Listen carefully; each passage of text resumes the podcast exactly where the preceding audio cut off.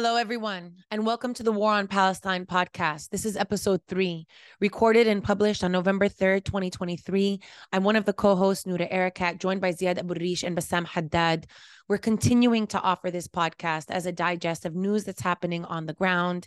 This war on Palestinians, this genocide continues unabated. Today, with an attack on the doors of Al Shifa Hospital, a massacre of the injured, a massacre of convoys headed to the Rafah crossing to to receive treatment.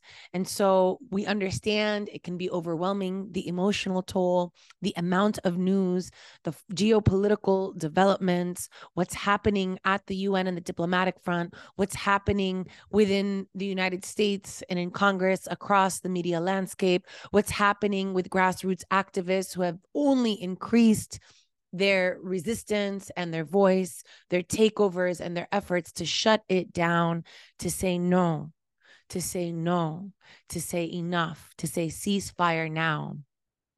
We are offering this as a resource to help mitigate the burnout at the moment, to consolidate this information so that you can pace yourself, so that you do not tire and continue to agitate to end the genocide, to demand a ceasefire, and to continue, to continue to push for the decolonial efforts that Palestinians have insisted upon. Once again, while the impetus for this program was the dramatic escalation of Israel's violence in the Gaza Strip, we want to emphasize, as we have individually done so elsewhere, that Israel's campaign against the Gaza Strip is not Gaza specific. It is Palestine specific. In the end, what is happening in the Gaza Strip today is an is an intensification of the decades of settler colonialism and apartheid practices of the Israeli state, even if by many accounts one of its most violent iterations ever. Let us now turn to the details of this most recent iteration with Ziad. As listeners might be aware, Israel began a total assault on the Palestinians of the Gaza Strip on October 7, 2023. This involved converting its 17 year blockade of the Strip to a total siege, cutting off electricity, potable water, and the movement of international aid.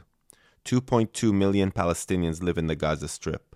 Over 70% of them are refugees or descendants of refugees from the 1948 ethnic cleansing of Palestine. Over 45% of the Palestinians living in the Gaza Strip are children, and over 80% of the 2.2 million Palestinians living in the Gaza Strip were dependent on international humanitarian aid to meet their basic daily needs before October 7th, as a result of Israel's blockade and other policies. The Israeli military has reinforced its total siege of the Gaza Strip with a continuous campaign of the indiscriminate bombardment by means of artillery, drones, and fighter jets. Israeli bombardment has damaged or destroyed over 40% of housing units and over 40% of educational facilities. It has also destroyed or damaged 11 bakeries, 21 hospitals, 52 mosques, and 7 churches. The 13 remaining functional hospitals have warned they will shut down in a few days due to running out of fuel needed to operate their generators in the face of Israel's electricity blackout of the Gaza Strip. Israel has further issued evacuation orders to all these hospitals, the medical staff of which have refused to obey given their commitment to treating the wounded, let alone the ill and the newly born. At least 350,000 non communicable disease patients, 50,000 pregnant women, 1,000 kidney failure patients, 9,000 cancer patients, and 130 neonatal newborns in incubators are at a significant elevated morbidity risk due to these conditions. As of November 3rd, the UN Office for the Coordination of Humanitarian Affairs reports that the Israeli bombardment of the Gaza Strip since October 7th has killed over 9,257 Palestinians, injured over 22,911 Palestinians, and displaced over 1.48 million Palestinians of the 2.2 million Palestinians living in the Gaza Strip. In addition, in the West Bank and East Jerusalem, Israeli military and settler violence have killed over 143 Palestinians, injured over 2,247 Palestinians, arrested over 1,000 Palestinians, and displaced over 1,000 Palestinians through confiscating or demolishing their homes. Since October 26, the Israeli military has been in what it identifies as the second stage of its military assault on the Palestinians of the Gaza Strip.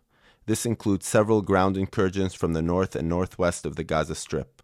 Analysts have noted that the Israeli military ground strategy is to cut off Gaza City and the remaining part of northern Gaza from the rest of the Gaza Strip, as it then attempts to militarily take Beit Hanun and Beit Lahia before attempting to besiege and then take Gaza City itself. In fact, the United Nations has warned that the Israeli military ground incursions have brought to a halt the movement of any relief for the 300,000 internally displaced Palestinians in northern Gaza. On November 3rd, for the third day in a row, the Rafah crossing between Gaza and Egypt temporarily opened, allowing for the evacuation of 300 to 400 foreign passport holders. Also on November 3rd, 47 trucks carrying humanitarian supplies crossed from Egypt into Gaza through the Rafah crossing. This amount represents just over 8% of the daily aid that entered into the Gaza Strip before October 7th and does not include any fuel. Today, November 3rd, featured some of the most brutal Israeli military targeting of Palestinian hospitals, ambulances, and shelters the United Nations Relief and Work Agency, UNRWA, decried the targeting of their shelters and have announced that they are no longer able to provide aid or shelter in northern Gaza and no longer have access to accurate statistics given the intensification of the Israeli ground incursion into the area. At the regional level, the most significant development was the speech by Hezbollah's Secretary General Hassan Nasrallah today, Friday, November 3rd. In his speech, Nasrallah asserted that Hezbollah has been engaged in supporting Palestinians and the resistance movement in the Gaza Strip as of October 8th. They also asserted that they were equally as surprised by the operation as everybody else was. What most listeners were looking for is to understand if Hezbollah would announce a new phase or new stage in its engagement with the Israeli military since October 8th. Secretary General Hassan Nasrallah had indicated that Israel had failed to achieve any of its military objectives in the Gaza Strip, and that Hezbollah's engagement with the Israeli military across the Lebanon Israel border was meant to support Hamas and other resistance groups in the Gaza Strip. In other words, for the time being, Hezbollah has no intention to escalate its operations across the Lebanon and Israel border. However, it did warn the United States that any preemptive strike by the United States or Israel on Hezbollah in Lebanon would result in dire consequences for both of them. At the grassroots levels, major efforts are pouring into the planned march in Washington, D.C. for Saturday, November 4th where other protests are also planned for major cities around the world. We also have begun to see mobilizations at municipal levels in various U.S. cities. Richmond, California, and Providence, Rhode Island passed city council resolutions calling for a ceasefire, reflecting the growing demands articulated by a majority of people in the United States. Also important was the occupation of 30th Street train station in Philadelphia by Jewish activists and their allies, opposing the Israeli onslaught of the Gaza Strip and calling for an immediate ceasefire. Thank you, Ziad. We will now move to Noura, who will tell us about the US, the UN, and the ICC. On November 2nd, a group of UN experts issued a statement warning that the Palestinian people are at grave risk of genocide. They went on to say that the time for action is now. Israel's allies also bear responsibility. End quote.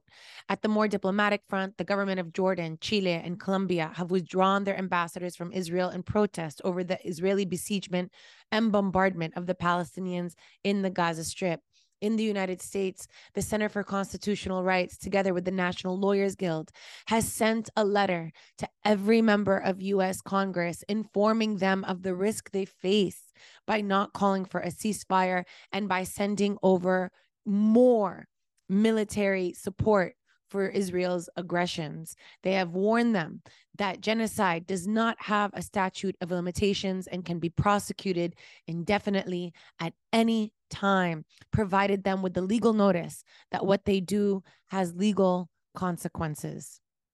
In the US, policy. U.S. Secretary of State Antony Blinken headed to the region to meet with Israeli and Jordanian officials. He claimed the goals of his visit were to do what he can to alleviate the humanitarian situation and prevent an eruption of a regional war. Such concerns reflect a growing concern among the Biden administration that the U.S. is increasingly finding itself isolated in terms of its unlimited support for the Israeli assault, and that such support is also having negative repercussions among Democratic voters, to say nothing of the Arab and Muslim community voters in swing states like Michigan. We have seen in the United States that 66% of Americans support a ceasefire, that 90% of people aged 18 to 35 oppose what President Biden is doing. We have seen that the Biden administration is coming up short in order to explain how it is that Israel, on 27 days of bombardment, of dropping one and a half times the amount of nuclear. Uh, weapons of what was dropped on Hiroshima has failed to achieve any of its stated military objectives. It has just begun its ground invasion and at best, at best, has extracted a single captured soldier. Nevertheless, Blinken and the Biden administration remain committed to not securing a ceasefire, instead, indicating a slight shift in U.S. policy, which is in favor of temporary pauses to support humanitarian aid flows. This was evidenced in the opening of the Rafah crossing to allow those in dire need of medical uh, care that they cannot receive within Gaza to exit to Egypt to receive receive it, to allow those with American citizenship or other foreign citizenship to exit. So far, some 70 Palestinians with American citizenship have left.